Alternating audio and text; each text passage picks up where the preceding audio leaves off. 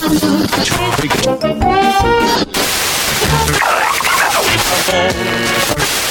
721, left intercept the final bearing 222. Bienvenue.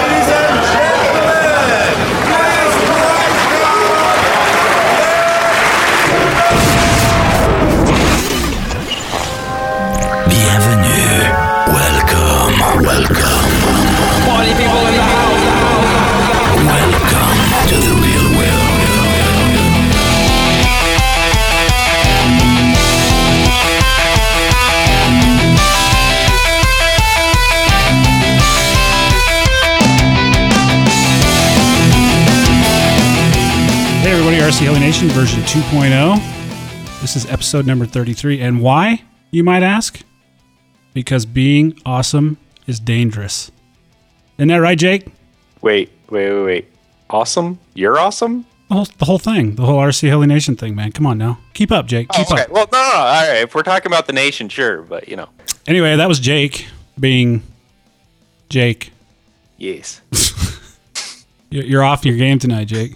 What's up? Am I? I don't know. Did you drink too much before we started recording?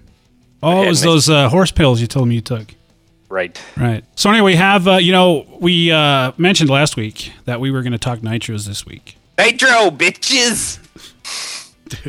I think you need to ask your doctor to t- turn that uh, that uh, dosage down a little bit, maybe. Just saying. But anyway, so we were going to talk nitro this week. So anyway, we had Phil on to do an interview from RC Heli Collective, and uh, I got in I got in touch with uh, a guy over there from uh, where are you where are you from, Nick? Bellingham, Washington, That is correct. up there in the north, uh, Great Northwest, rainy weather. Sunshine capital of the world. And um, he's also a nitro guy for the most part, right, Nick?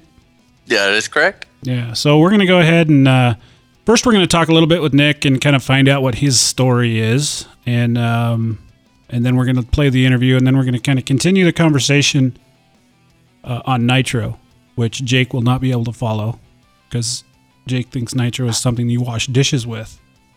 You you haven't sent me one yet. Still going with that one, huh, Jake? I am. Yeah, that one's good. I getting am. tired. I even told my wife, be ready. He's sending me one. He doesn't know it yet, but he's sending me No, one. No, no. Here's what you're doing. You're telling your wife to be ready because Dan's sending me a nitro. But in reality, what you're doing is you've ordered a goblin. So when it shows up, she'll see the box and she'll just think, "Oh, well, that must be the heli Dan sent him." Oh, no, no, no. She already knows there's another goblin. Wait a minute. Is it is it on its way? Not yet, Oh, okay. actually, they actually have them in stock. It's not like a waiting list right now. Really? Really? Very Yeah. Interesting. Very interesting. So anyway, let me go ahead and introduce Nick. Nick, how you doing, man? Good. Awesome. So Nick, uh, you uh, you fly for a few folks, don't you? You have some sponsors. Yeah, yeah. Main one being Heli Wholesaler, and uh, for my buddy Matt Barrett at Perfect Regulators as well. So how's that heli wholesaler thing treating you? You like those guys down there? You know, they've been fantastic to me. Uh, just kind of made me feel like family since the beginning, and um, it, it's nice. It's a great opportunity to get out, you know, fly a multitude of models, Yeah. uh, gain a lot of experience, and it's just all about you know having fun. There's a lot of um, there's a lot of really sharp guys involved with that team. That's uh, it's nice to surround yourself with that, and all you do is get better, smarter, push harder. Yeah, well, you know, we here at the Nation have an affinity for the Heli Wholesaler team, mainly because you know I've been a big fan of of that outfit, and when I say that outfit, I mean the whole family, the Heli Pros and the miniature aircraft. It's a Montana thing for me, you know, and of course they sponsor the show as well, so it's always nice to get a Heli Wholesaler pilot on the show. Absolutely. So, how long you been flying helicopters, Nick? Uh, coming up on July will be three years, so not too too long. Yeah, Yeah. I've been flying a little bit longer than you, but I bet you fly a shit ton better than I do. I, I I don't know. I mean it it it resembles a, a maneuver that other Yeah. people know every now and then. Let me let me guess. Sam, Sam, Sam, Sam, Sam. Sim, sim, sim. Mm-hmm. Massive. I'm a sim jockey, man. At least half hour every single night. Yeah. And which sim? Phoenix, the only the only sim. Come on now. You know that's you know that's false, right? I mean, you know that you're spreading a lie to the masses. No, no, no, no, no. Not even close, man. Uh, I suppose. Hey, I have Phoenix. Uh, I just don't like it as much as I like Real Flight Six, and I got to be specific about that. It's not Yes, Real Flight. It's not Real Flight. It's Real Flight Six because I had Real Flight 4.5 and I hated it. I absolutely hated it. I just tried six. I actually went down to a local hobby shop with intentions of just flying six. And it was And- awesome, wasn't it? It was pure awesomeness. N- no, it was not. Well, obviously, obviously, you just don't have the skills that it takes. I'm sure that I don't. I, I mean, I know that that's what it. I, hey, I'm at 51 degrees. All right. Oh. So you better just watch it, buddy. yeah, you are just a tad bit better. Well, you know what? I think I might have hit 52 today. Oh, really? I, I, I did. I was going to get the protractor out and measure it, but I couldn't get close enough to the blades. that's probably a good thing. So, so We call that population control. Darwinism at its best. That's right. Yeah. All right. So Jake, uh, the Goblin, is it flying Yeah. yet, or what's the deal, man? Oh yeah. Oh yeah. Have you been flying it? Um, there hasn't been a whole lot of flying, but it has at least seen a little bit of airtime again. Yeah. Let's put it this way: it snowed every day this past week except for today. Well, I got some news for you, man. What? It's been like 70 degrees and sunny every day this week except for today. I have one word for you: Warm weather dick? dick. Am I a warm weather dick now? I, I'm not even putting the warm weather in there; just flat out. Just flat out dick. You're just a flat out dick, man. That's all there is to it. No, I, I did. I'm sorry that you got bad weather, dude, but I'm telling you, you know why? fantastic. You know why? Because you It's live- just flat out because you know the pain of the cold weather, yet you're still rubbing it in. well, of course I am. And do you want to know why you're having cold weather? Go ahead. Bye. Because you live where all the sinners live. As opposed to, Here in God's country, man. All the, uh huh. you know, this is where the, this is where the saints live. saints. oh yeah. As I pick up my beer and take a But while I'm sinning, I, I lied. Um, Heli Direct does not have any goblins in stock. They're gone already. Wow, gone already, huh? Gone already. So anyway, not much flying. Why not? Work, busy. What's going on? Wife, kids, house payments. What? What's up? Who me? Yeah, you. Who else am I talking to? Come on, man. Keep up. Keep up, Jake. I, I went into my little world there. Um, What color is the sky I- there? yeah. As purple and sometimes a little green. Uh huh. Uh huh. Been, wa- been watching No, tel- I- Teletubbies lately, or what's the deal? No, I there's been a lot of Dragon Ball Z though. Oh yeah. Um, yeah.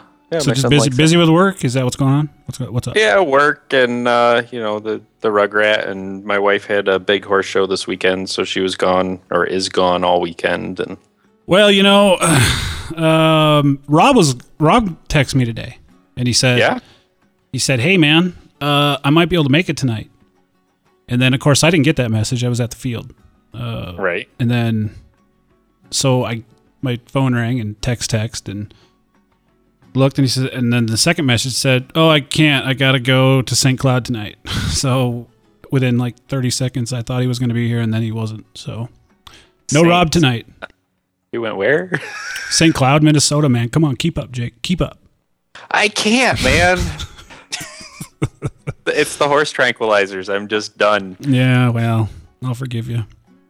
So this week, you guys, the weather I mentioned already, it's been beautiful and just absolutely sunny, Jake, and very little wind. Today was a little cool, but uh, so you had your snow and I had my sun, and I got to tell you, I probably, well, for example, Tuesday, Monday, Tuesday, Wednesday, I was at the field for 11 hours each day. But I only got two flights in those whole three days. And why is that? I was buddy boxing Ed. Well, so yeah, okay. if you think about that, I actually got a ton of flights in, but it was all while pushing a button, right? And just kind of following a guy hover But It was autopilot. Yeah, it was actually a lot of fun. Uh, so Ed, I've mentioned him a few times, new guy at the field. He um, he's he bit he bit hard. He did.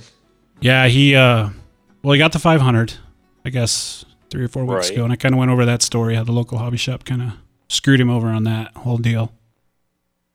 Uh, quickly thereafter, I convinced him that he needed to get a better radio, so he got a DX8. Right. Which, by the way, the more I It's handle awesome. that DX8, the more I realize that I really like my 9303 a lot better. You do. Yeah, it just feels better to me. But anyway, so he got the DX8 and um, got him into a better charger, a night charger. Uh, y- was it yesterday or no? It was two days ago. Calls me, says, "Let's go. I'll meet you there." Get to the field, and he said, um, "So I bought a 600." Uh, Nice. really? he's been keep in mind he's been flying for oh well he, he flew an SR 120 for a few maybe a month or so, but he's actually been flying this 500 for uh, five days. That's okay. Not on. Not only did he get a 600, he got six lipos, uh, a new AR 7200, um, two battery trays, and um, everything he needs essentially to get this 600 going. Now, is that the 7200 or the 7200 BX? Uh, the 7200 BX. Uh, see? Can't we just all agree that there's got to be a simpler name than AR 7200 BX? I just call it the ARBX, but, you know, I kind of like that. I kind of like that. But anyway, so he, he got all that stuff, and uh, I said, "Sweet, I can't wait to fly it." so and he got all, all Gollum on you. No, my precious, all that deal. no, no, he, uh, you know, of course, you know, I've been buddy boxing him like crazy, and I got, you know, what, I'm a little jealous, and I'm, well, jealous might be the wrong word, but I think back to when I started out here in, Mon- you know, middle of nowhere, Montana, no heli Mm-hmm. pilots to speak of anywhere, and I remember those days. Learning on your own. with my Vibe 50, calling HeliPros and ordering nine sets of front torque tube gears at a time. Wow! You know, four or five sets of landing struts at a time. wow! I remember days, weeks, when I would go to the field, and every time I came home, something was broke. Well, that's normal. No, I mean it, it was the same thing. It was a torque tube gear and our landing strut. and so I think back to those days, and I remember how long it took for me to get confident enough to take the helicopter up in the air and actually just hover for a, a tank. And um, we're five days into this process, and today this guy is flying this helicopter sixty feet in the air, flipping it around to nose in holding it there, flying it at himself, nose in, nice and Nice. slow, doing nice, nice. slow, coordinated turns away from himself and into himself. Burns. He's already Wow. surpassed you, hasn't he? Dude, I'm thinking, I'm like, dude, I'm gonna have to stop buddy boxing you because you're gonna be better than me. Like, he's, gonna have to start buddy boxing me, right? One of these days, he's just gonna hold up the transmitter. Say, "Hey, you want to switch?" I noticed, Dan, you were kind of weak on that nose in. Uh, maybe you, you want to practice a little? Uh, no, I'm just absolutely. I'm first of all, I'm thrilled for the guy because his excitement that he's experiencing. Um, I remember just a week ago, his first hover on this 500, a 15 second bump hover, right? Just like Yep. two feet in the air, right back down, maybe, and then it just slides all over the place and that excitement. And uh, boy, he's just he's like a school kid. 61 year old guy just just giddy with excitement. It's really kind of fun. It, it's a lot of fun to experience it. And uh, as I remember, if I would have had that, because I, you know, literally I told, you guys hear that? Haha. That's my uh, that's my other cell phone, the one that I need. You know, when it rings, I need to answer it, and they give me an address to go to. Oh, nice. No. so How maybe- long does it take you to get there? Tell you which outfit to wear. Today. We want the high heels tonight. no, I mean, I you know, I told him tonight. I said, you know, I just thinking back, literally, I he's Yeah. progressed in a week what took me month, two or three months to do, mm-hmm. and it's really quite amazing. So Yeah, having somebody there, just even just a coach, not even necessarily buddy box, really does help. Well, yeah, and then he just said tonight. He said, "Well, it's all about the confidence." And I mean, the fact that he knows if he runs into trouble like he did tonight, the helicopter he lost orientation. The helicopter started sliding off in a direction he he thought it was the you know a different direction. Yep. And I was able to just pick it up, you know, and bring it back, and that instills a lot of confidence in people. It does. Nick, have you ever had a chance to? bu- I'm sure you have. You've buddy boxed people before, haven't you? Yeah, yeah, I do on uh, not quite as much within the last well, yeah, winter, but yeah, absolutely during the summers, you bet. Guess it's what- Priceless, man. Guess what I mean, you're guess what you're going to be doing uh, at Snohomish? uh, We will do it. Absolutely. Yeah, Oh. I want to see you cutting grass inverted. Dude i um i actually am excited. I i i, I mentioned and i guess we'll go ahead and talk about it um the fun fly in gillette wyoming. Todd bennett is going to be there as well as i guess also in snohomish. Take Uh, the class. i am. I'm taking the class. Are you? yep. You will forever look at helicopters differently. you know i was reading an interview with bobby uh, well an interview bobby watts did and i cannot remember where and it was just in the last few weeks and he said in that interview that that todd bennett class he took was the turning point in his flying Mm-hmm.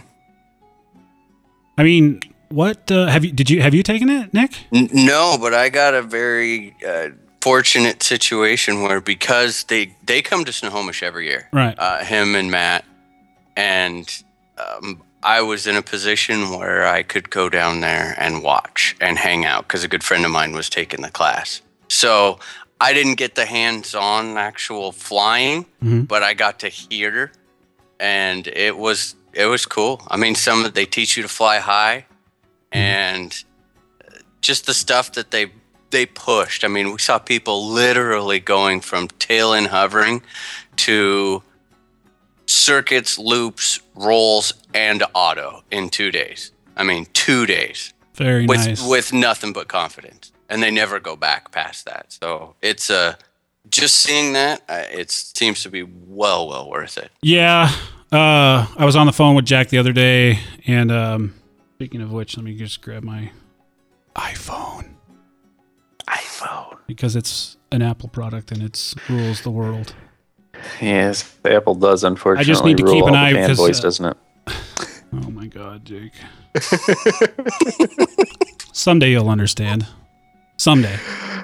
Someday. So Jack called me and he and he um uh he wanted to just kind of talk about that stuff and I, I thought I, I kind of was thinking that maybe I, I wasn't going to be able to take the class and and um because I was under the impression that I was going to be part of a second class and we mentioned before that if some of you guys are interested in doing that at Gillette to let me know or send Jack directly an email. If you send me an email, I'll get you in touch with Jack. I've had a few emails and I've referred them to Jack, but apparently nobody followed through because Jack said he didn't get anything. But if you are interested still, you have one week because it needs to be nailed down and he needs four people. If he can't get four people, then we're done with just the one class.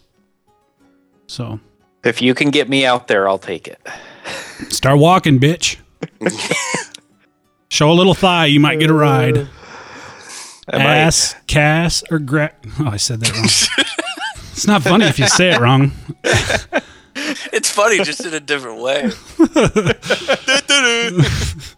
So anyway, nobody rides for free, homie. Um, Especially on your scooter. so Nick, anything new and exciting happening in this past week? What you been up to? I know you, you know, relatively speaking, you haven't been on the show, but generally we kind of do what's been happening in the last week at the beginning. So yeah, what's been happening in the last week? We've had some not so friendly weather last week, so it's a little too windy to get out and fly. I don't. I'm not a warm weather dick. I fly all year round. Yeah, but see, you guys don't really get cold weather in Bellingham, Washington. Excuse me. Do you? What do you? Yeah, what's cold? What's cold? Tell me what's cold. Like it, it gets down into the twenties. Okay. Oh, that's nothing. When you say it gets down into the 20s, that's on the rare occasion it gets down into the 20s. That's No, like it average. does. It stays in the in the 30, 40, 50s, but it's the rain. it's the rain that's the It's killer. the rain. Dude. I can. fl- I'll fly in anything. The cold weather doesn't bother me. I bring a little propane heater out there and warm my hands up in between flights and do All right, that come whole. over here when it's like negative 17 and try no, flying. because see, that's not right. Like that's humans were not designed to live in that sort of climate. Jake, So, I think he just called you a, a non-human. yeah. I think you need to. Them, them's fighting words, man. Stick up for yourself, Jake. Come on, man. What do you mean? Oh, there he goes with the modulated robot voice. Jake thinks he's R2D2. No, so it's been a little slow the last week, but Yeah. um, for the most part, I've, I've kept up flying through the. So, in your neck of the woods, uh, if you don't get used to flying in damp, rainy weather, you just don't fly, right? Absolutely, yeah. You don't progress, that's for sure. I mean, because you- the sun only shines like two days a year out there, right? yeah, on a yeah, that's it. Yeah. It's kind of like England. If that. So you learn to fly. Uh, you learn to fly in the clouds and the, in the damp, and it just it So kind of is what it is. That's that's the that's the no fun point for me. I don't mind the cold, as long as it's not like a, a windy or humid cold. If that makes sense. Yeah, I don't like the oh. wind. That's about the only thing that'll keep me out of there. I mean, when you you know have to start cranking the head speed up to ridiculous amounts just to get it back across the field. Yeah. You know, when it's 45 degree hovers the other way, that's about when I call it. I'm good. I can't complain, man. The spring here has been fantastic. Last year, last year the spring just kind of lingered, and it was cold and cold and cold all the way up to almost mid June up in here. And uh, this year it's been fantastic so far. So, knock on wood. Hopefully, we're starting. It's creeping now. It's coming close, and man, I just I can't wait. Well, guys, I think it's time for some news. What do you think? News! Do the news, damn it, and give me my nuts back. They really do need to drop, dude. I swear. Hey everybody, this is Matt Nasca with, JC Zangle. and you're listening to RC Heli Nation.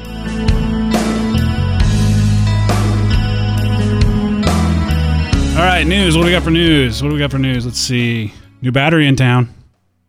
New battery. Who's that? Eco something. Eco Power? Yeah, that's it. You guys familiar? Have you seen it? Nope. I did. It uh it's an A main hobby thing. So Oh, wait. No, I did see that. Yeah.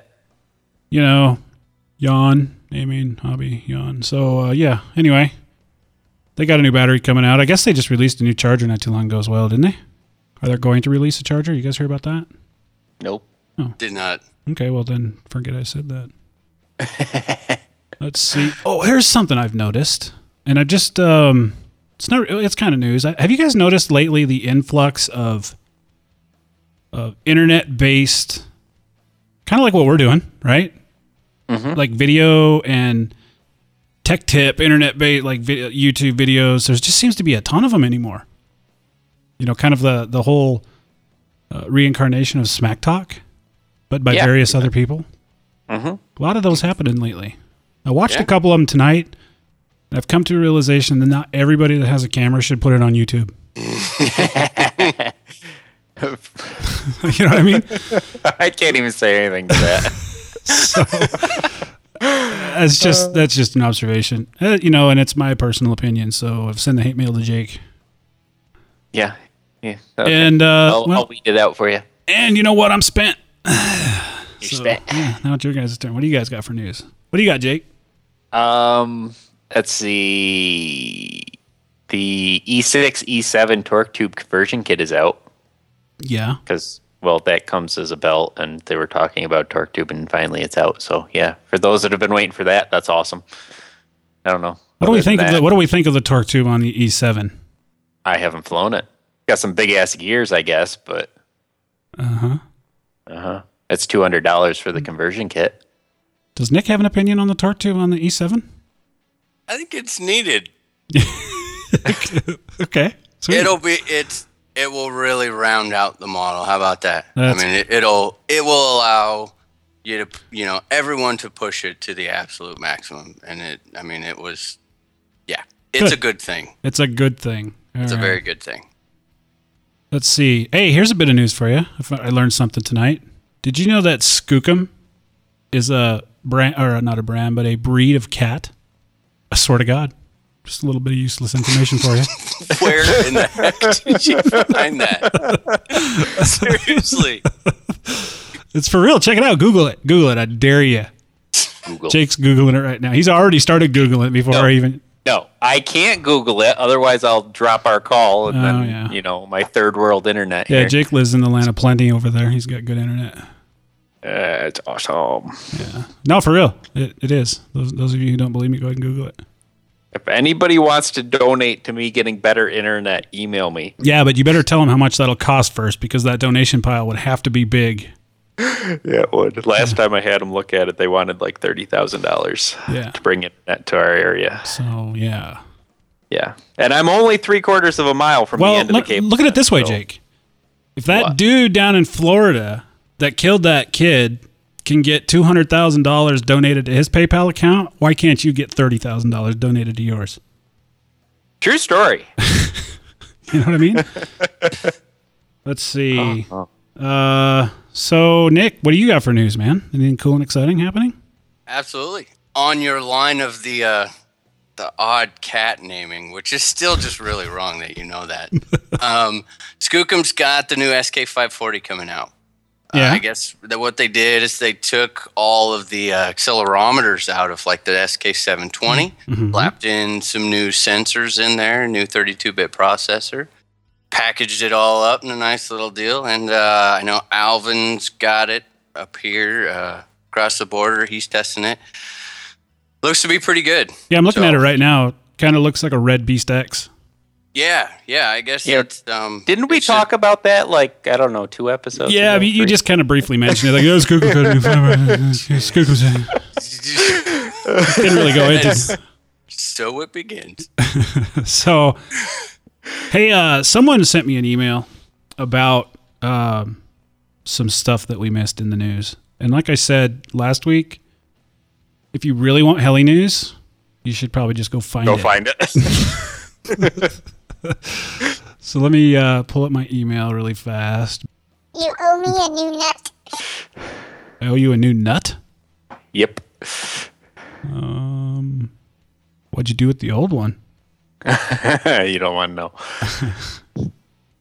All right. So, my friend, I've told you about my friend Jeff a few times. He's messaging me right now and he's talking about how when he tries and tries to do tic-tocs, he mixes an aileron and starts kind of doing an arc while he's tic-tocing. Mm-hmm. And uh, he goes, I figured out a solution for it. I'm bored already, Jake. Well, he flies he flies with no expo. And he's like, I added like 20% expo and now I can do it fine.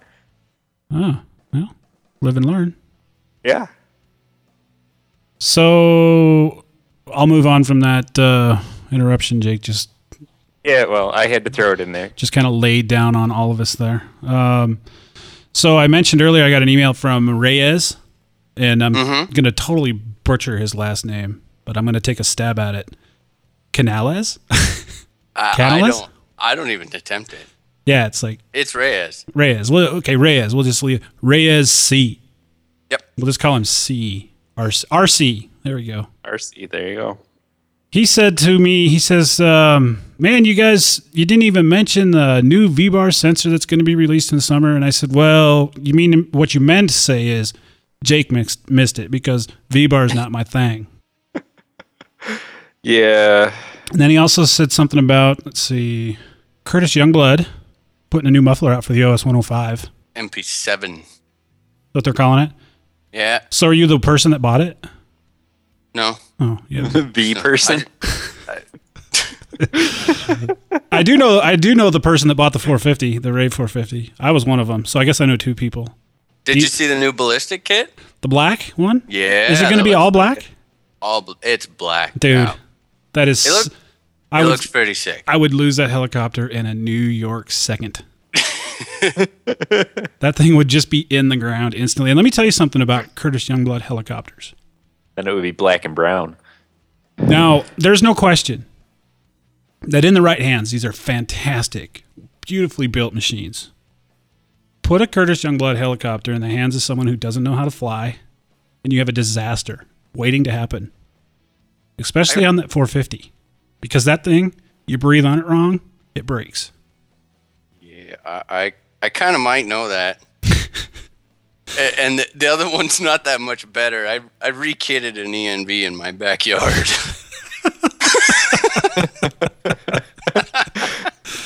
That would have been spectacular to see. it, it was. It was the truck or the heli, and and the Oh. truck's more expensive, so Sure, sure. it was a bad day. I had a Rave 450 and um, I got like two flights on it. I was just flying it here in the in the front, well, in the driveway, and I just had a little bit of a bounce. All the all the teeth in the front and rear tube just like ate each other up. It's just like this. I mean, there's just like just consumption of gears, right? And then nothing, nothing spinning. I mean, it just it was incredible. I was like, wow. So you know, if you know what you're doing, I suppose that's great. But if you're if you don't and you're tapping tails and you're tapping tails, tapping tails, Tapping Yes, tails and buddy box.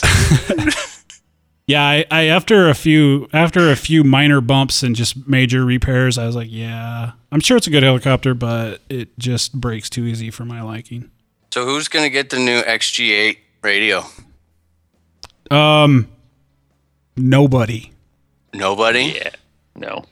Oh, the JR, yeah, yeah, that's the one with, the new protocol. the DMSS. yeah. MSS. That's right. But here's the kicker, and it is the part that makes it intriguing to me, is that it's got telemetry with no external telemetry module. Really? Yeah, it does. And all of the receivers are going to have it. It's like built into the little satellite portion of it. So uh, you may or may not recall this comment I made about JR stuff, and I've got JR radios. I got two JR helicopters. Um, but I listened to an interview that Dicey did with somebody from JR a long time ago, and the guy said outright, and this was somebody in the company said, "Yeah, we know not everybody is going to be able to afford a JR product. So does this does this this radio fall into that category? No, it does not. So Really? you get that the XG8 uh, with a receiver. Mm-hmm. Uh, I can't remember what channel. I'm assuming it's an eight channel. Uh, for four eighty nine ninety nine. So tell me this: What good is telemetry to those who are not flying gas or helicopters? Uh, it would be the multi rotor platform. Definitely benefits from it. Okay, have you not been told of the hierarchy of RC aircraft? Save it for last. Multi-rotor helicopters or those types of platforms are very, very low on the list. Yeah, So we we don't talk about those a whole lot. All right, all right. I suppose if you're gonna go there. No, I'm I'm just I'm torn because this season will be I need something new. I need something new. So And I'm, I'm really I'm pissed at Futaba. I have actual personal animosity towards Futaba that the, really, it won't it won't fit my hands. I pinch I and I agree. can't get my fingers between the switches on it. you're a nipple pincher. I am. So, you know what? You know, I want to try Futaba, but for that very reason, I don't think I can because I've got big hands, right? And that's why I love my 9303, and that's also why I like the feel of the DX8, right? Because it's a big radio, right? It feels good in my hands. But it didn't feel. It was just awkward. Yeah. It, it was like a So- rubberized DX6i. So, because you've got uh, abnormally large hands, you have a personal vendetta against Futaba. Is that what you're telling me? No, I have. It's just the way I must. I don't know. Maybe I claw it or something. Well, I'm going to tell you, you know, everybody's got that product that they, for whatever reason, it's personal. That's how I feel about Compass helicopters. I just don't like them. I don't have a. I don't have a rational reason. Is that anything you do rational? No, I hang out with you, don't I? Exactly. No. I- Not lately. Been out flying and shit. I'm stuck at Man. my desk. So are we done with news? You guys get Nick? You got any more news? Align's got the new. Uh, their their. Oh, I'll say it. I'll be the one to say it. Their new little stolen tail design they're coming out with on all of them. Who'd they copy? Uh, KDE maybe. yeah, they're. Yep. I'd be I'd be pissed. But But hey, you know, it's all a part of the the new. Uh, we don't. Nobody knows what they're calling it. Actually, going to call it yet. But the new T-Rex 700 that should be coming out this summer. So tell me this: Is the new T-Rex 700 going to be direct to swash? Yes, it is. It's about damn time. High voltage servos, direct to swash. It should have the new 750 MX motor in it. Uh, a little more power out of that one. mm-hmm. And is that good up to 12 cell, or can you run higher on that motor? Do you know? Um, do, do, do, do, do. Google it. Google it. 50.4 volts. You're stuck at 12. Okay. Not that I'll ever go past that, but uh, you know that. I'm You gonna save it. Yeah. Are you? absolutely. Um, so you're the kind of guy that puts six cells on a 450. absolutely. What's the deal with that? well, no, no, no. The miniature aircraft is coming out. Me being a whiplash guy, um, they're coming out with the 800 millimeter stretch kit for the whippy. So, Daddy wants to go 14. Let me ask you this, miniature aircraft guy. Yeah. Why are they coming out with a stretch kit when they don't even have the gasser out? Did you know that I talked to Chris last uh, over a, well, just about a year ago, and it was supposed to be out a month later. so That's why a why good question. why are we worrying about a stretch kit when there's a bunch of us out here that are wanting the the uh, whiplash gasser? Yeah, I know. No answer, huh? I, I, got- I got nothing. I got nothing. Hey, you know, at least they are moving forward. The nitro kits have shipped. I saw that, Yeah. and it's only 13 months behind schedule. W- Hey, Nah, I'm just giving them. I'm just giving them shit. I mean, that it's not easy to do what they do, and they want to put out something that's good. So you know, from the U.S. too. That's a tough deal. It's not like they can just go hire more kids. yeah. And I don't know. Have you been over to to Heli Pros yet? Have you been? I over? have not. I'm stoked to go this year. I'm Mm. really excited. That shop is teeny. Jake's Is bathroom is bigger, and Jake's got a big bathroom. With or without the stuffed animal. Oh, and the candy vending machine. um, no, you know they do what they can. It's a small small company, so I, I like to poke a little fun every now and again. But you know they do what they can, and I you know I got it. I wanted the gasser, and I was really excited, and I got to watch it fly. I watched Bobby fly it last July, and um, he was pounding it. I mean, it, you you'd, you'd be hard pressed to tell it was a gasser. Um, until you really started focusing. So that doesn't sound like a nitro, but he was just beating the shit out of it. So I it. I think it's going to be my first, my virgin gasser.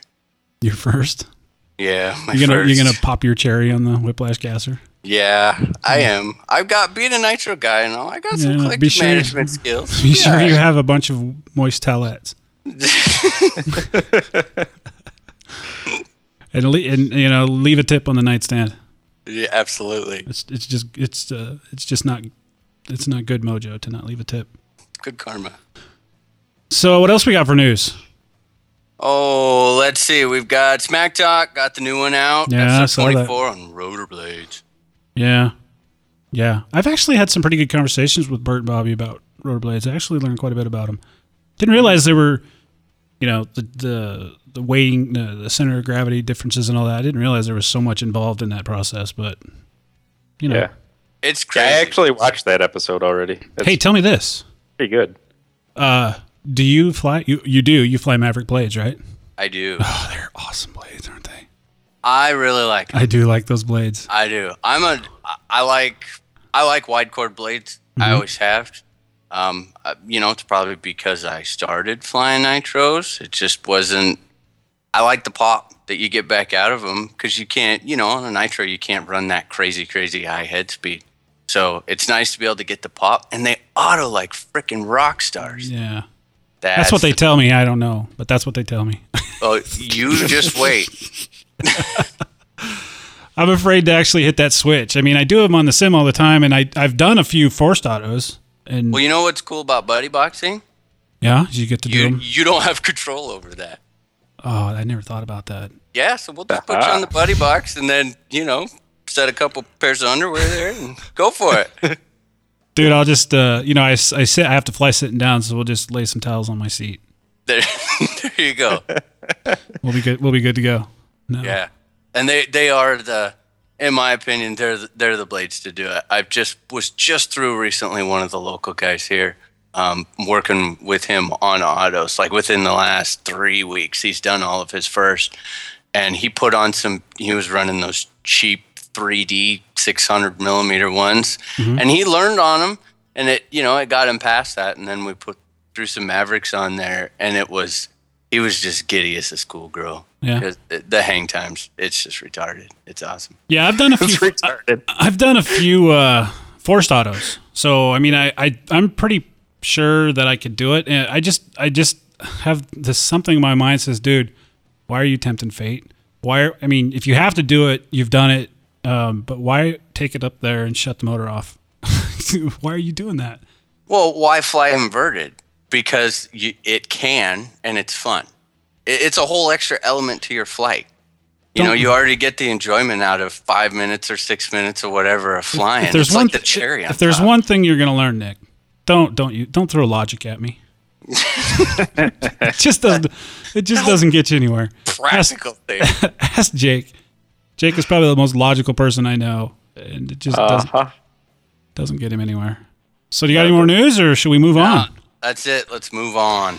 We, um, I mentioned earlier at the beginning of the show, we had a guy on, Phil from RCL Collective, and I would tell you his last name, but I'll mess it up, so I just won't go there. It's like Luma or something like that.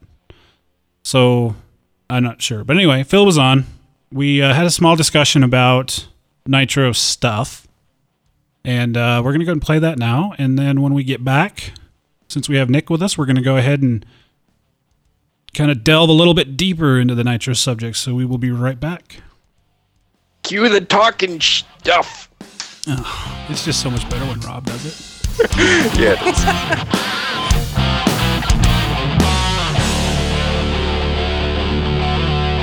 Hi, this is Courtney from South Florida, and you're listening to RC Heli Nation. Lock it in and rip the knob off.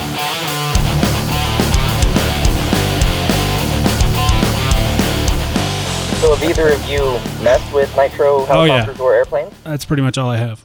Yeah. Yeah, Jake. Jake knows a little bit about Nitro. A little bit.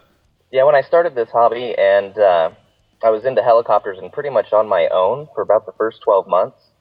Um, and being a uh, residential metal roofer, I was contracted to do a roof right next to one of the local airfields.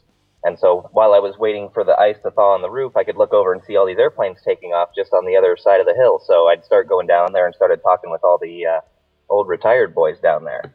And they got me into airplanes as well as helicopters. So it's predominantly an airplane field. I started out with a couple of electrics and kind of showed them that I could fly. You know, it's just really easy for a helicopter guy to transition over to airplanes. So I picked it up really fast. Yes. And uh, all these guys, they've got 30 to 40 airplanes in the garage. They hardly fly four of them in a, you know in a year most of the time. So they started handing me down different airplanes, and one of the guys was really adamant about getting me into nitro. So actually, my first nitro about a year ago was in an airplane. Very It nice. was uh, yeah, a Great Planes Nitro Revolver with a Magnum XLS 52 engine. So a little single needle carb and uh, uh, lots of power for that airframe. But the airframe was too fast for the airfield that I was at, and it kept overshooting the runway. So I wanted to uh, before we get too you know get going too into this uh, too far into this interview. You know, I mentioned that uh, we we were going to try to get you on a couple weeks ago, and it just didn't work out. And I told Jake, uh, and Rob was with us then as well. And I told Jake, I said, "Hey, uh, you know, get some nitro stuff uh, ready, get some questions ready." And he, when he found out you weren't going to be there, he's like, "Oh man, I took a bath in nitro for nothing." That's right. So Jake, did you did you do the nitro bath tonight, or No. you know, it's not tonight. cologne. It's not really good for cologne. You know that, right? Chicks don't dig that smell as much as we Some like of them it. do. Some of them do. What? Maybe I'm making it up. I don't That's know. That's a very select few. I mean, there's an exception to every rule just to prove the rule right, but that's a far fetched exception. I would. it would be awesome, though, wouldn't it? It would be awesome. So anyway, let's let's get back into the nitro stuff. So let's talk a little bit about your thoughts on. There's some questions some guys have about running in their nitro engine. So we've got a new we've got a new motor and it's in a heli. What, mm-hmm. what are your procedures? What do you do when you got a, a new motor and you want to get it broke in properly? What do you do? Well, um, I ran into this because I the first Nitro 600 that I traded for had a relatively fresh engine in it, but this is when I was completely new to pulling anything apart, not wanting to check the motor per se, you know, taking the other owner's word on it that it was still running and in good shape the last time he flew it, but he only flew it a handful of times over the course of an entire year. So when it got to me, I'm assuming that there was corrosion on the bearings. Mm-hmm. So when I tried to do some tuning, um, I had a bearing failure in flight, and it ran through the motor and took out the piston, the ring, the uh, connecting rod. It took out the front and or the front and rear bearings. So I basically destroyed this whole entire nitro engine, my first helicopter. I had about 10 flights on it before that, but it just went mid-flight. So I had to rebuild it. So I did a complete rebuild, um, the piston, the ring, the sl- and the connecting rod, and then the front and rear bearings. Mm-hmm. Um, took a bunch of uh, advice from different people on how to disassemble an engine, you know, being really cautious and not trying to do anything uh, to damage it. When I went to do the run-in, I had the needles set at their factory settings, two turns out on both, and just made hover flights, making sure that everything was good. After about three flights, I started tuning it down a little bit and just kind of just gave her hell. Yeah.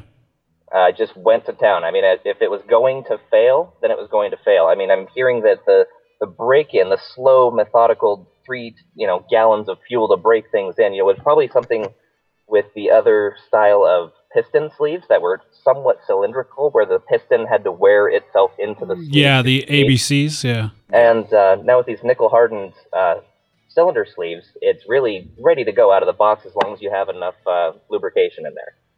Well, there's a couple things I there's a couple things I like to keep in mind when I'm doing that. Now, I, I kind of I'm not along the same lines. Uh, What I do is I, you know, I, I don't I just hover. I'll do a few pitch pumps just to load the engine up a little bit. But there's something there's one thing that you need to keep in mind uh, when you are breaking that in is you can't run it too rich because if the engine doesn't get to a, a proper operating temperature, the ring won't seat properly.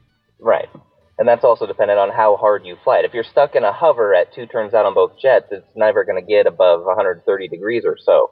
You know, you need to fly it around, generate the heat to the motor, and, like you say, seat the ring and make sure everything's going to sit. But I basically tried flying it as hard as I could at those needle settings at three flights in, and just have gone strong ever since. Yeah, that's that's pretty much what I do. I mean, it's really not rocket science. And I remember, you know, I don't know if you ever dealt with RC cars.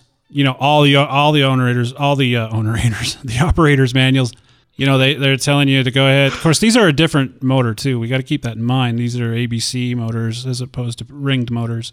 You know, but they they put them in and uh, you know put a fuel a tank of fuel in there and just let it idle idle for two or three tanks, and then you know slowly blurp the the throttle, loading it up occasionally. Uh, Yeah, I- most of the helicopter uh, nitro engines are all the, the hardened cylinder sleeves. right, now. right. So it's really not such a thing. It's not as critical of a thing to let it idle for half an hour, let it idle through three tanks, go through a setup procedure for an entire gallon. Right. Once you once you get everything seated and you know that it's going to hold up for at least two flights, you're ready to start tuning and go for it. I mean, don't go ballistic and go for 200 degree temperatures on your third run, but um, you can really just go right out of the box. Yeah, yeah, and that that's that's a good. You know, and it's it's funny. You know, when uh here recently, well, the new the Raptor. I, uh, you know, I just put the Raptor together with the new motor, and I was out there, and uh, some of the plant guys. You know, most of those guys. They'll put the motors on uh, on the stands, right, and they'll run them in Yeah. on the stands. Well, that's a little different because the engine does get a load. Obviously, they're spinning a prop and all that stuff. But they looked at me. There's quite a bit of the airplane engines that are still non-ringed. Yeah, well, yeah, exactly. That's true. That is true. Uh-huh, But they look at me cross-eyed when they're like, "You're not going to do anything with that. You're just going to put it in the helicopter and fly it." And I'm like, "Well, yeah, that's what I'm going to do." so, There's a, I've noticed a lot of the plant guys, uh, at least the, the older retired boys, that um, their, their tuning is not always proper, and so they have a lot of flameouts. They have a lot of dead sticks in the airplanes, more so than I ever see in the helicopter community. yeah, yeah. So now that we've talked a little bit about the break-in stuff, um, I'd like you know here. I, well, for me, tuning was kind of a mystery, especially for a helicopter at first. But after yeah, when my, my bearing exploded in flight, I thought it was because that was the first time that I decided to touch the needle jets, and then it exploded. So I thought I did a real bad thing and screwed it up somehow. But you know, all of my settings were within range and within spec, but it was one that was, it was not properly stored. right, right, So Well- what, I, what I've done since then is every time I shut off or end a flight, I always pinch off my fuel line and fire it back up and let it run itself completely out of fuel. Well, it's a good thing you mentioned that because there's something we want to go into next. Uh, but let's first talk about uh, tuning, just specifically tuning. Now, for a lot of new nitro people, and, and frankly, for a lot of people that just have skipped nitro altogether and went straight to electric, you know, they just the, the thought of tuning just uh, just it's like you know, I'd rather have a hole in my head than try to figure out how to do this. But see, when I was first into the nitro helicopters, tuning was an issue. I mean, I I, I tried to I had to tune by temperature, but I as I noticed as you start to fly and you get more familiar with the nitro engine, tuning really can be done easily by ear. I mean, it's real easy for me now to listen and, and just decide whether the engine's a little angry or a little cool. Absolutely, yeah. It'll it'll have a much deeper tone if it's rich, and a much higher end uh, raspy tone if it's lean. Yeah, and that's just I guess you know that's not really something you can teach somebody. That's something they need to experience. Yeah, my first helicopter was an OS 55 uh, HZR or HZ, not the R, not the pumps, and it had the two needle valve adjustments. Um, so I was trained by a guy at a fun fly on how to properly tune those or what to listen for when tuning, Mhm. and it kind of breaks it down really simply. I mean, most of those two needle carbs they start at two turns out to begin with, Mhm. and then he said get it up and firing, and it, most of them will run at that setting. It'll it'll be a little bit rich and it'll be a little hard, you know, throaty to get it up to a hover the first time. But if you can get her up into the air, unless you really jam the sticks, it's not going to die. So you get her up into a hover and you fly her around for a minute or so and warm up the engine however you can, get it to a decent temperature, and come down and set it down right in front of you, and let the motor come down to about an idle. When the blades are still somewhat spinning, just blip the throttle up to a half throttle and back to idle. If it dies, you're too rich. Ah, So what you do is you keep turning in the mid needle, which is the shorter of the two, just blipping that throttle up to half throttle and back, and just listening to that sound, hoping to get kind of a, a chainsaw reaction, just an instant throttle response. And that's how you set the mid needle. Then you take it back up, you fly it around, make sure she's still warm, and as you go for a couple of climb outs, if you're bogging your head speed in the climb out, then that means your high needle, the long one, is too rich, and you turn that one in a little bit. So you want to get a nice, even, smooth climb ratio where it's not bogging the head speed or picking up head speed, and that's going to be where you want to have your uh, your high needles just outside of that bog turned into the lean side. I got to be honest with you. I don't have any two needle carbs, and um, I did. I did for a while. I had a 91HZ and a Kasama, and I never really felt at that time like I actually had that thing tuned because there was just a bit of confusion as far as making sure the two needles were balanced and everything was was nice. And, uh, you know, From what I've heard from all of the pros that I've talked to about the nitro engines is the idle jet, which is a little flathead slotted screw. yeah. Leave that at the factory settings and really don't touch it. That's it creates more headache when guys try messing with that than anything else. So if you leave it at the factory settings, it's not going to damage your engine or hurt anything other than what you do to the other other jets. And I was just going to ask that. I can never get them to idle right. That that's another good point too. And and here's a problem that I'm actually having now with my 600. And um, well, it's not really a problem. It's just more of a something I have to do now. So let's say, uh, you know, I start the You motor. have the OS 50 in your 600 then? Yeah, I got the OS 50 Hyper, and s- so I started up, and uh, why you know I've got the um, that two in one on it, right? So it the the glow plug does stay warm, and it idles seem seemingly beautiful, obviously because you know the The glow plug, I believe it stays on for 10 or 12 seconds after you touch it. Right. So let's say after that goes off, you can kind of hear it struggling a little bit. But here's here's here's where I'm not sure which needle I need to tune. Now, when I'm in the air and I'm flying, I've you know I feel like I've got a good tune. It, it's it sounds nice. It's uh it's not angry. It's not bogging. However, that initial uh, spool up, if if I'm not careful, and I mean careful, I'm not talking. I mean I really have to be gentle with the first ten percent of the travel, right? Or it, ju- it just dies. And I always figured that that's because my idle screw, that flat screw you were talking about, was just a tad too rich. And you know, you really have to kind of coerce those single needle or single adjustment carbs a little bit because the point of having the two needles is having the mid and the high so you can tune for that range that you're fighting right now. Right.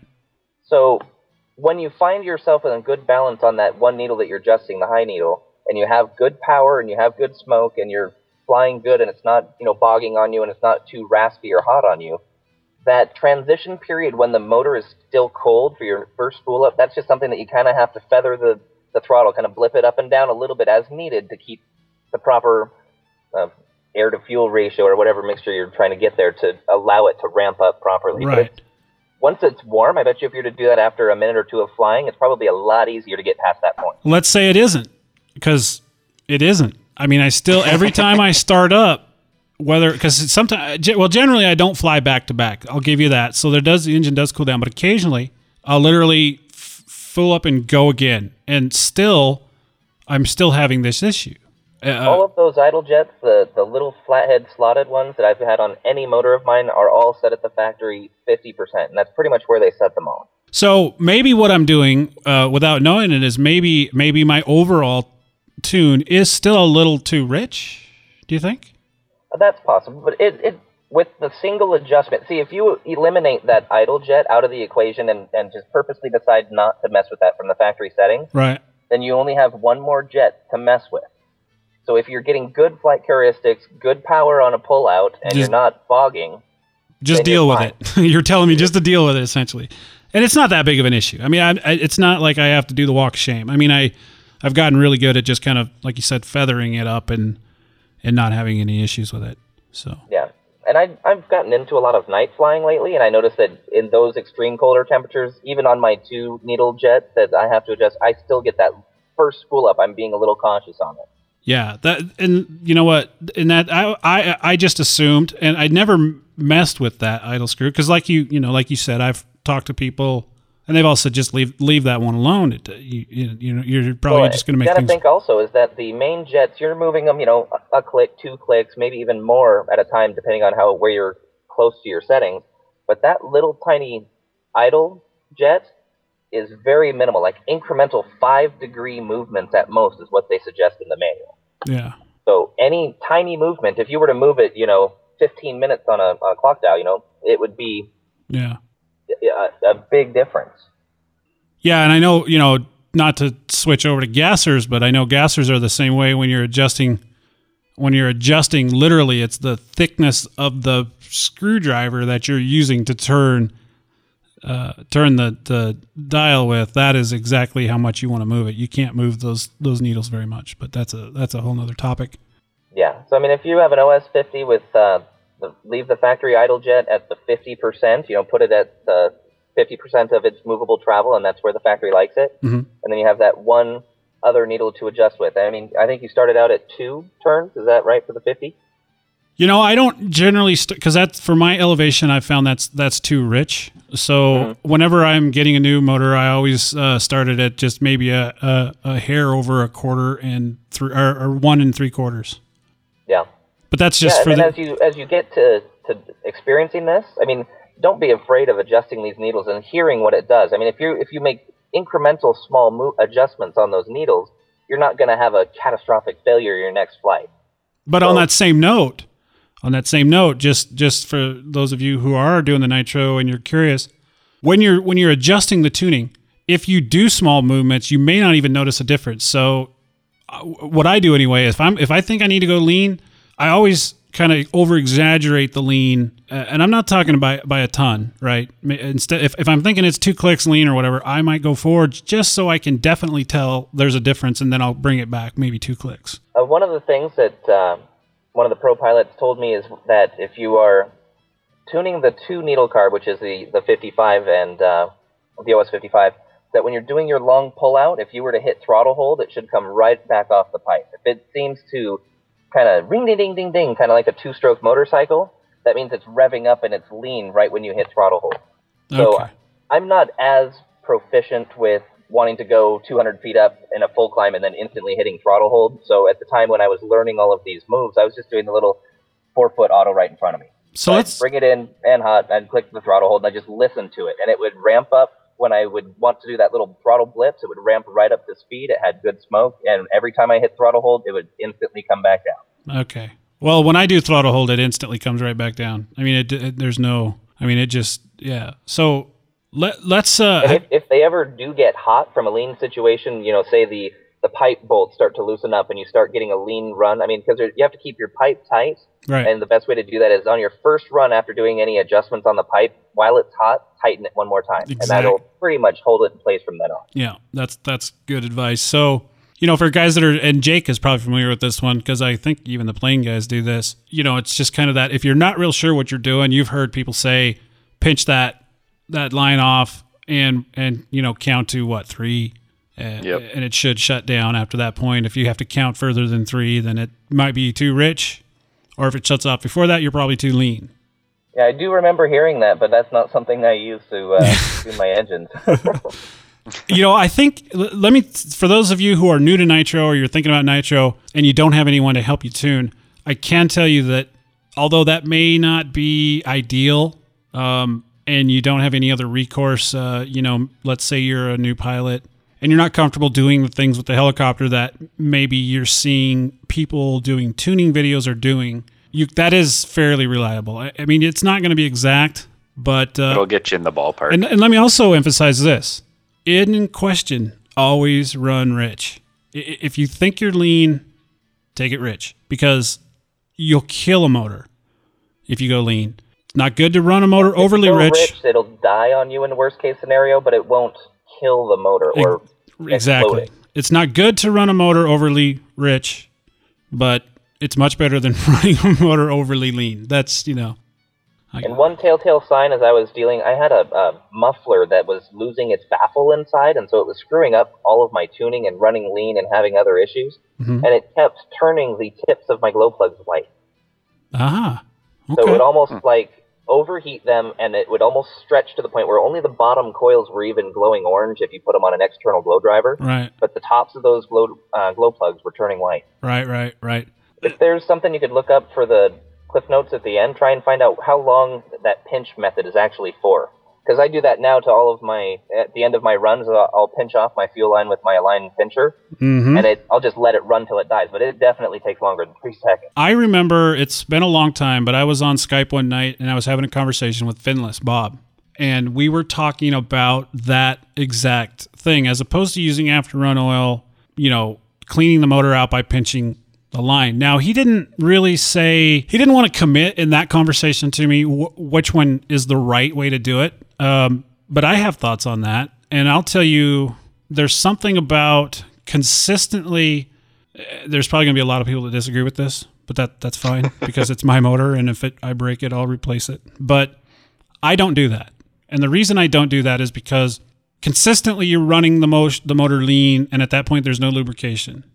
I, I understand. I understand the theory behind doing it because you're getting all the motor, all the fuel out of the motor, thereby prolonging the life of your bearings because there's no condensation yada yada. I get that. I understand that. Um, I used Cool Power for a long time. They claim you don't need to use after run oil. I've, I got to tell you, in three years of running Nitro, I've replaced bearings just because I was rebuilding a motor. Or preventive maintenance. Yeah, I just I I was, I actually had a piston in my Vibe 50 brake in flight, and um, burn a hole in the top or something. no, dude, I, I've got a picture of it. Maybe I'll try to find that picture. I think it's in my photo album, my uh, uh, Photobucket album. But it's just literally the piston broke. The top half of it broke. I mean, just you can just it just broke off. Uh, the motor instantly quit, uh, obviously, and um, in the process of rebuilding that motor, I swapped out the bearings. They looked fine. I, I didn't. I do, I probably could have got away with it, but then I was thinking, well, what if there's some metal shavings in there? Because obviously there was loose metal in the motor. So I I did do that. I've got sets of bearings here in my you know in my parts bin with the express purpose of you know I'm, I'm assuming the way I run things that I'm probably gonna end up having a you know a seized bearing or a bearing going out because I don't do that and I don't use after run oil either. You know, I've also heard from a lot of guys. It depends on how often you fly, or if you're planning on storing your motor over a certain period of time. If you get to your helicopter and you fly it at the worst case scenario once a month, you're still probably within the okay range. You're not going to have any buildup or corrosion or moisture that's getting in there. Um, I fly mine pretty regularly, pretty much year round so far, so I have never done after run oil myself either. Yeah. Um, I put an additive into. I have a couple of nitro airplanes too, and I put uh, castor oil, three ounces of Sure. castor oil into a gallon of cool power.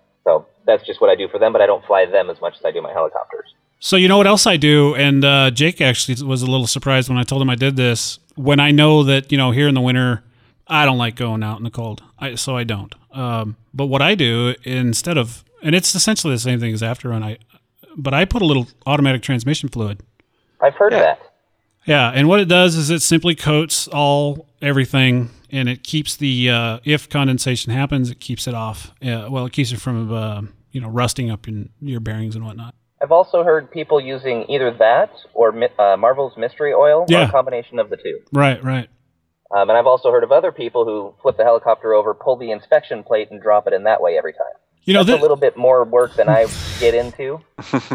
You know, the reason I do the the automatic transmission fluid, and some of you guys who uh, maybe grew up on a farm might remember this, and I don't know if if people are doing it now, but um, we had a bunch of old tractors, and my grandpa had this process where he would open up the head, right? He would take the head off of off of the motor, uh, drop the oil pan, put a big, uh, you know, some type of collector pan underneath, and he would he would literally just pour automatic transmission fluid on the top of the head, right? And he would let it just drain out of there over the course of a day. And um, Thinner and less viscous than oil, right? So it seeps through all the cracks and crannies and gets through everything. Yeah, I, you know, in my mind, what he was doing, because I guess I never really, you know, when Grandpa does something, it's right. You know what I mean? We all, we all know how that is. Uh, That's there- right. So, um, in my mind, I was thinking what he was doing was just cleaning, like, uh, you know, just just getting like maybe some residual metal shavings out of everything and it just cleaned everything out. I, I don't really know, but I can tell you this that a tractor that was running shitty after he did this, and of course there was probably more to it uh, as far as what he did. He always it always seemed to make it work. So anyway, that's where I got that from, and that, and and I've also seen it. I'm not telling you that the you know this was an original idea based on what I've seen. I've, I've seen other people talk about it on the forums. So do you try to pour it down the mouth of the carburetor after every flight? No, no, I don't. Uh, shit, no. I'm mean, too. how are you going to get to that mouth of that carburetor? It's kind of hard to get to. No, the only time I do that is let's say it's late October, early November, maybe as late as uh, oh, winter rising? Yeah, and I know that uh, I know that there's a high likelihood that I'm not going to get this helicopter out until a month or two or three. I may get it. The, the beauty of it is you put just a little bit in there, and uh, you can flush it out real easy with a little. I mean, it literally you, you can. It's it doesn't you know it's essentially like after run oil. It's uh, it, it's not going to cause any starting problems. Um, Yeah, it'll blow out pretty quick. yeah, it's not it's not a problem, and you know it's it's pretty easy. I have heard from uh, some trusted pro guys that I've talked to that uh, the OS engines, I mean, we demand a lot out of these engines performance wise. We want them to fire up every time. We want them to run performance every time. We put them through hell, you know. And he said, for the amount of flying that we do, what I mean, however much you run that motor, he swaps his bearings twice a year. Once at the beginning of summer season, once, you know, beginning of winter season, depending on where he's going, what he's doing Yeah. preventive maintenance twice a year, do those bearings because it's cheaper to do that twice a year than it is to rebuild an engine once a year. Well, let me give you my thoughts on that. And I can appreciate that. And I can see guys like Bert Kammerer and Bobby Watts and these guys that are constantly running that engine on the absolute edge, right? Mm-hmm.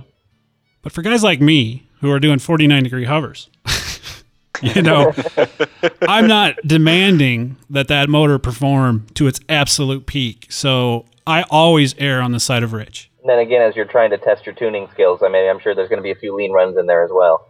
But you know, I don't really push it too hard. I, I, um, all I, I'll, I've been known to uh, bitch about a motor being too rich for like two weeks before I finally decide to take it a click or two in. The time will come, young Padawan. yeah, I suppose you just don't, you just don't need the performance when you're doing 49 degree hovers. Oh, one thing I, I kind of remember what I wanted to talk about. You know, nitro kind of goes along with. Uh, you know the the 20 30 percent and all that good stuff um what what uh, what are you flying are you flying I have 30 only ever run 30%. I figured I wanted to get the most performance out of my helicopters as I could from the get go and, you know, trying to switch between the two. I mean, everything, every brand has a different consistency and might require a little different tune and as well as whatever percentage of nitro you run.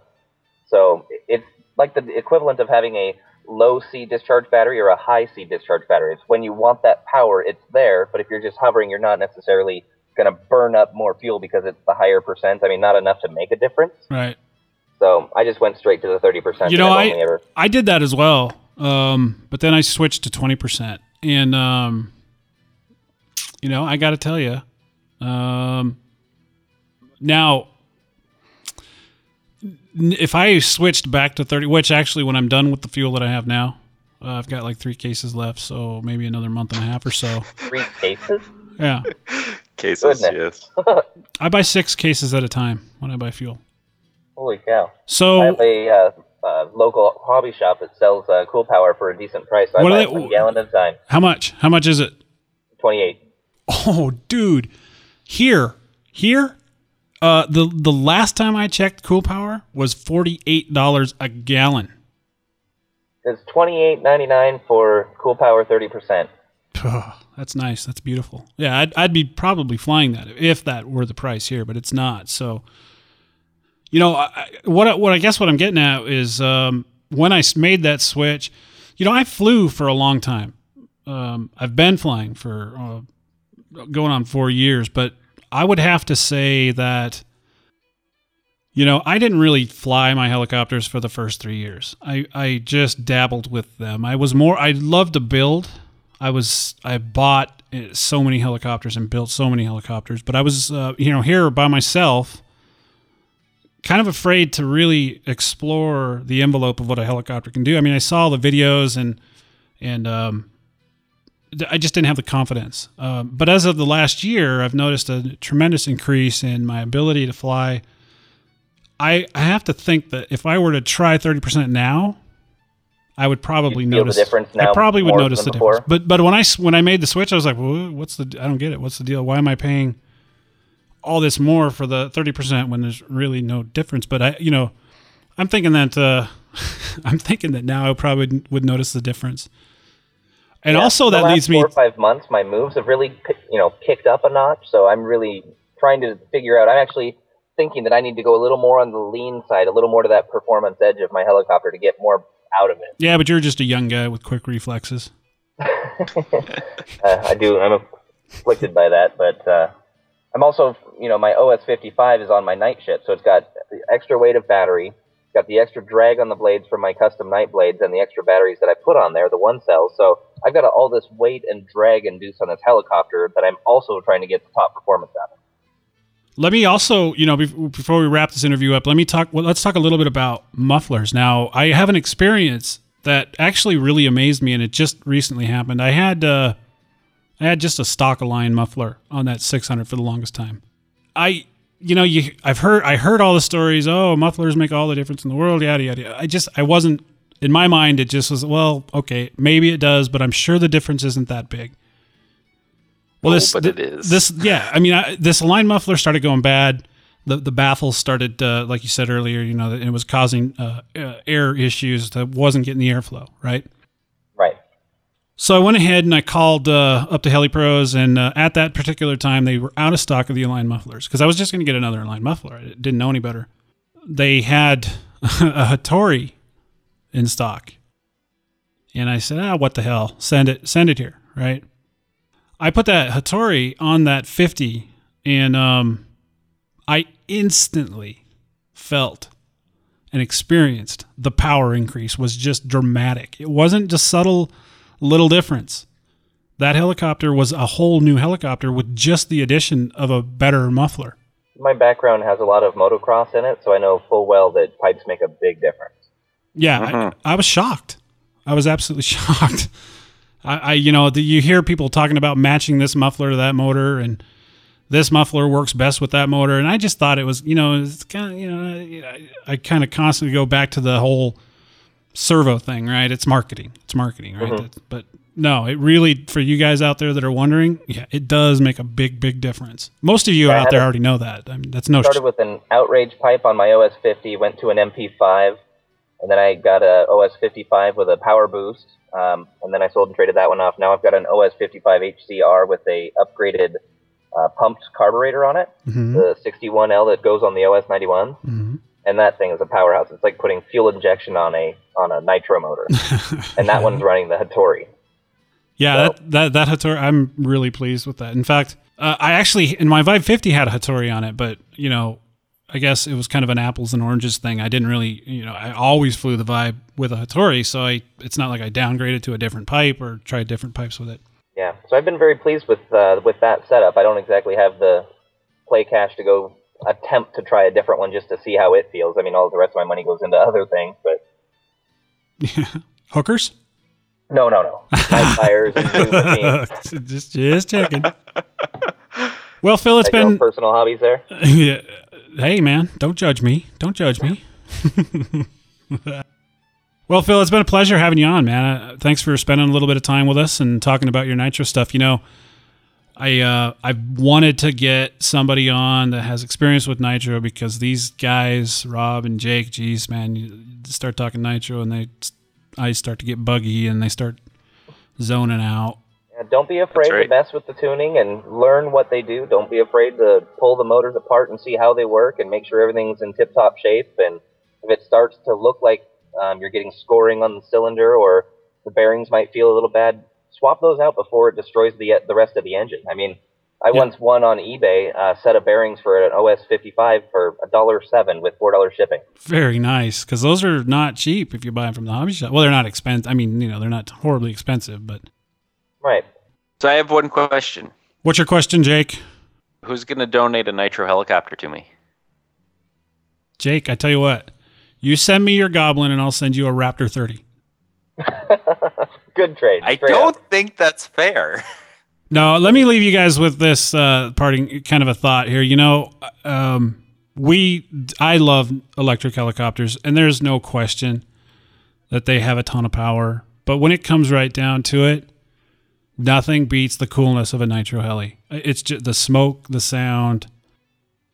I've always been a fan of the smell. it's just awesome. It, and so there's no question. I mean, you fly an electric helicopter and then you fly the same type of helicopter with a nitro, and uh, you're going to notice. But, you know, when you're doing big air and you don't have that little trail of smoke, that's just that's just not cool. Got a quick question for you, Dan. Have you ever um, done any research or had a throttle return spring for your nitro? You know what? I've seen uh, I've seen that crackhead guy talk about it all the time. That's something that I've done, and it has actually saved me. That 70 cents worth of a spring saved my helicopter. I was down at a fun fly in Molalla, Oregon. It was a Brooks fun fly that they were putting on for them.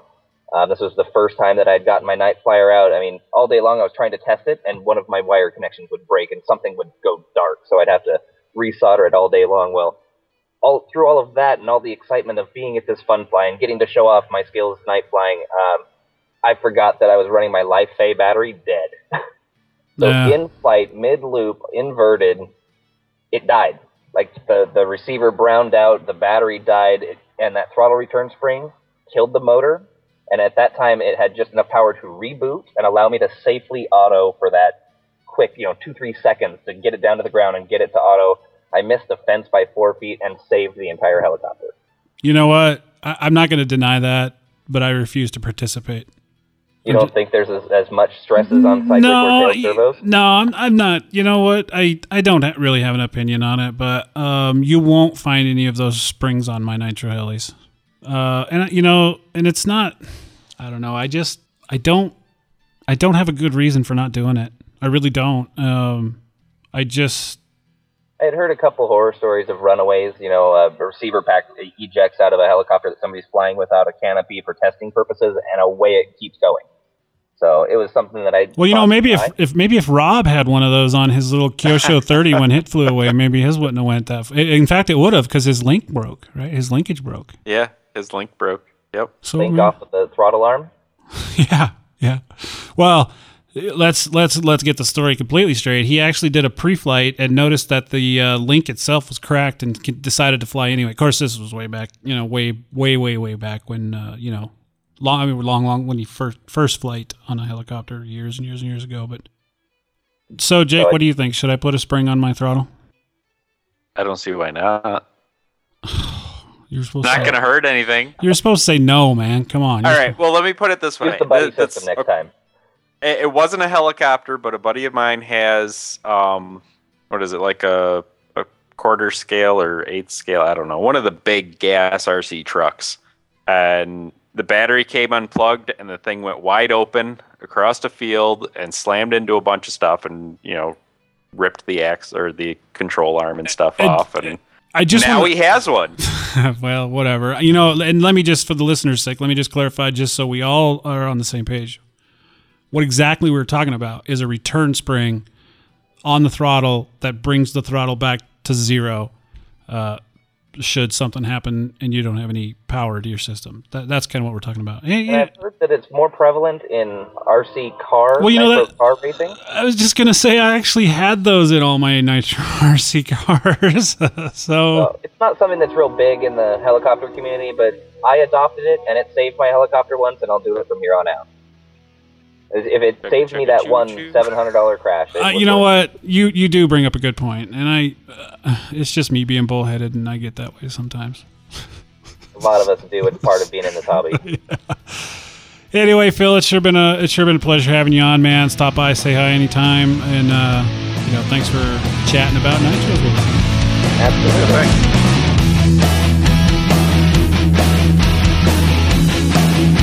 Hey, this is Curtis Youngblood. Hey, this is Matt Botos. Hi, everyone. This is Bobby Watts. Hey everyone, this is Gary, aka Custom from Hellyrack. This is Bert Kammerer. This is Pinion, and you're listening to the greatness that is RC Heli Nation.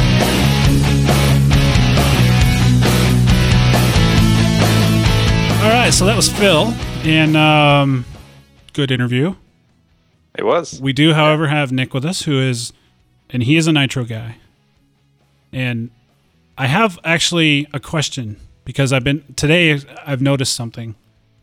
Uh, I'm I'm flying my 600, and all of a sudden I'm noticing on climb outs, maybe 100 feet, that I'm getting a lot more bogging all of a sudden without changing. Nothing's changed except maybe the atmosphere, temperature, things. And all of a sudden, it's like it, you, you know when you come out of it and you, you you take the load off, it's like taking forever for the motor to catch back up. So I'm running rich, right? That would be my guess. But check this out. I'm down to j- just a turn out, and it's still doing that On what? on a 50. On a 50? Yeah. Oh, you're going to make me like wind back the time clock there. Ah, that's a good one. Well, here's what I here's here's what I've come to think that might be going on. I think I maybe I need to replace all my fuel tubing just to be sure. Uh huh. I don't think it's a leak because if it's a leak, you're going to go extra lean, right? Yeah, absolutely. And you'd hear it hanging, like when you loaded it and then you unloaded it, you would hear it hanging on the pipe, giving that two stroke motorbike sound. Yeah. You know, should be pretty bad. So, give me an idea if you can remember. Is there wh- where would you start? Where do you start with the 50? Two, a turn and a half, a turn and a half, turn and three quarters. Probably turning three quarter. Okay, that's exactly And- where I start when I start and- mine. And don't try and tune out that stumble, the 50 stumble from idle up when you're spooling it up. Right, right, right. Don't try and spool to tune that out. Right, It's that's what they do. right. I don't, I don't know what, what is going on, and, and the thing of it is, is uh, I flew last or this this is just today, and I was didn't go to the field yesterday, I guess. The day before I was flying, and I wasn't noticing any anything wrong. And my motor's not and the motor's not sounding angry. You know, when you go lean, you can it just it sounds mad. Yeah. But I'm I'm still like just a, a hair over a turn out, and still feels like it's too rich, like it's uh, bogging down too much on a pull on a collective climb out. When was the last time that you what was the the temperature the last time that you put some effort into doing it? Last year? Oh, I mean the last the last time I actually put some effort into tuning, I, I would have to say it was probably midsummer. But I've made adjustments to weather s- every time because you have to. Yeah, absolutely. So, but this is like uh, I don't know. There's something something different is happening. There's there's a change that uh, I don't know. Maybe I need to take the damn thing apart and see what's going on. I don't know. Just Pull the pipe and look at the ring. That that's my kind of semi routine. If I get something that's just sounding a little bit funky and you know, I, I feel like I've been at, been at these settings and, and been at that temperature outside and that humidity, and I just can't quite get it dialed in right. I'll just pull the pipe and take a look at the ring. You know, you're l- really hoping to see still a dark, a darker color out of the ring, and if it's getting chrome looking, then you better get in there and swap that out Okay. because it can really start to throw i mean tune off to the point where it still runs fine I, I mean for the most part it runs okay but you're just you're losing so much that it can really just kind of randomly it just starts to do a lot of weird things So here's what I might do tomorrow. Tell me what you think of this. mm-hmm. Tomorrow I might take it out and um, take it to Put it in a a- box and no. mail it to me. Jake keeps trying to get me to send him a nitro. It's just not going to happen. are you going to put the stuff in it jake if you get one or do you, do you want like ready to fly i'm sure Yeah.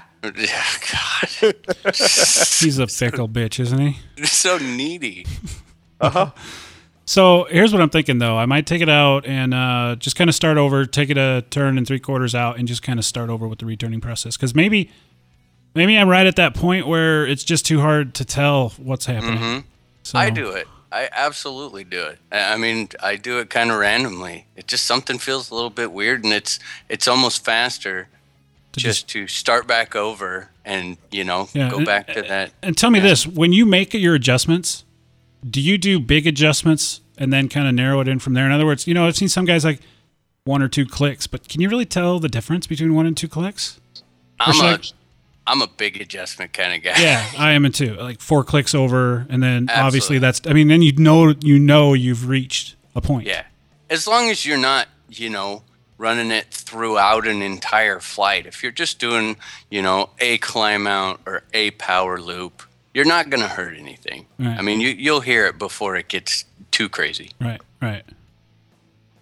So after listening to the interview, um, are there any points that you think maybe we should have covered that we didn't? Um, I I personally start with the high needle. Um, you know, and a lot of other thing. I think that Phil's experience has, you know, mostly been with like the OS motors, 50, 55, that mm-hmm. sort of a thing. Mm-hmm. YS definitely tunes different. I'm not gonna claim to be an expert. Only since I came over to Heli Wholesaler, I switched over to YS.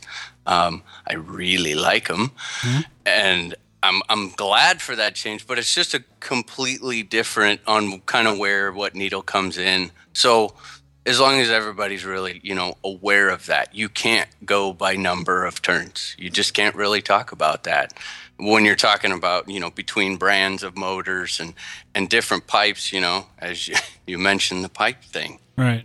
it's huge absolutely huge the difference that a pipe can make Yeah, I found that out firsthand. I was so surprised. yeah I was and shocked.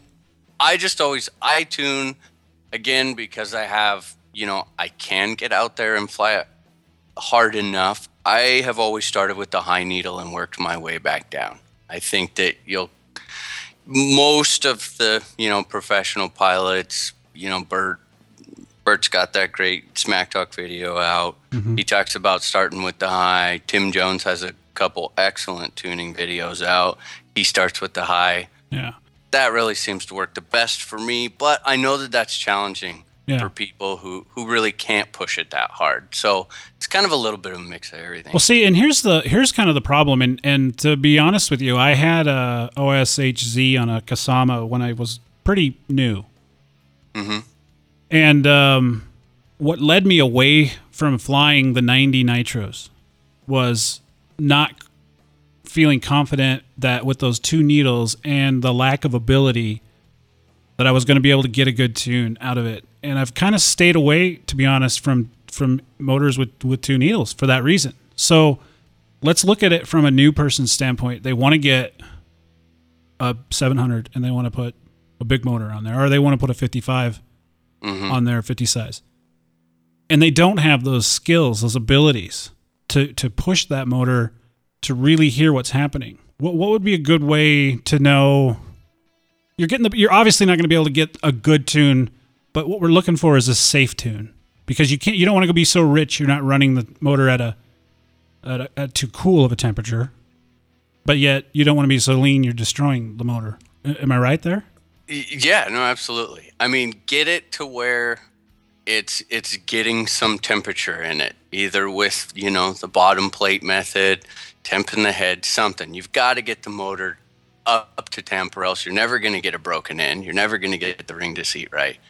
And the other thing is, if it's got the power that you're okay with for your ability, and you're worried and you don't have anyone to help, then stop. Fly it right there. You you can't hurt it by running it. I mean, it'll be there's blubbery rich to where you can see it. You bring it up into a hover, and you've got the mid so rich that you know the the motor sitting there, uh, kicking, surging. You can see it in the tail. Uh, if it's fly barless, that's usually where you start getting a pretty wicked drift in a hover. You know, it just doesn't want to sit well in a hover. It's so rich that nothing's working right. Lean out the mid a little bit, get it to where it's it's constant on the tone on the pipe. That's the big thing. Just get that out of it, past that, fly it until you can get an opportunity to have someone else really, you know, be there with you to help you. Right, because that Yo- that i- that's intimidating for new people. There's no there's no question. I've burned up a handful because I didn't have anyone. I'm not gonna lie. Yeah. I mean, big holes. And that gets expensive. It, it does, and you have to know how to auto.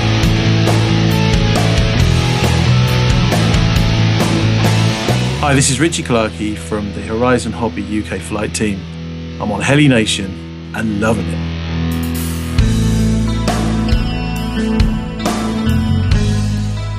Hey guys, Dan here, and I'm solo right now because I made some kind of weird technical error with the recording. We finished up last night, and I don't know what happened. Somehow I missed the last bit of our show. Uh, so I just kind of wanted to cover some of the things we talked about. One thing that I'm sorry you guys missed is we had Jack, uh, the one that we talked about earlier in the show that Todd Bennett's going to be at for the 3D class. I just kind of wanted to cover a little bit about the fact that we've got one class full and a class consists of four people. If you're interested, we need to know within the week because if we don't have four people, then we're not going to be able to do it. So if you're interested, you can email me or you can get in touch with Jack at the uh, HeliPros forums. Uh, he is a moderator over there, so you can go ahead and reach him over there.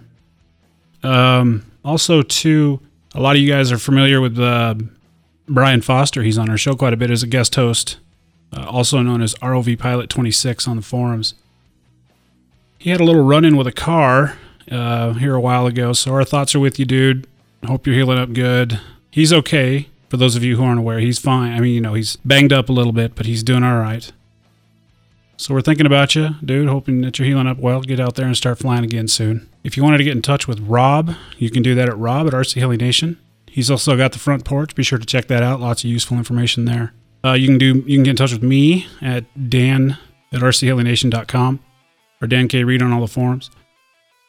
If you wanted to get in touch with Jake, you can do that at Jake at RCHeliNation.com. He's also got his uh, JakeRC.com. And he's also on the I am feature of our webpage quite a bit, so you can reach him there as well. So, again, we'd like to thank Nick for coming on tonight. Uh, you guys might be hearing his voice in the show a little bit more, and uh, it'll be nice to have his expertise available to us as we continue to put out some episodes.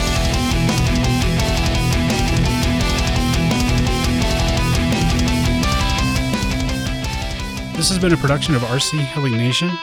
This episode has been brought to you in part by the following HeliPros.com, Fly Hard, HeliPros has the parts, and Outrage. Available at a hobby shop near you.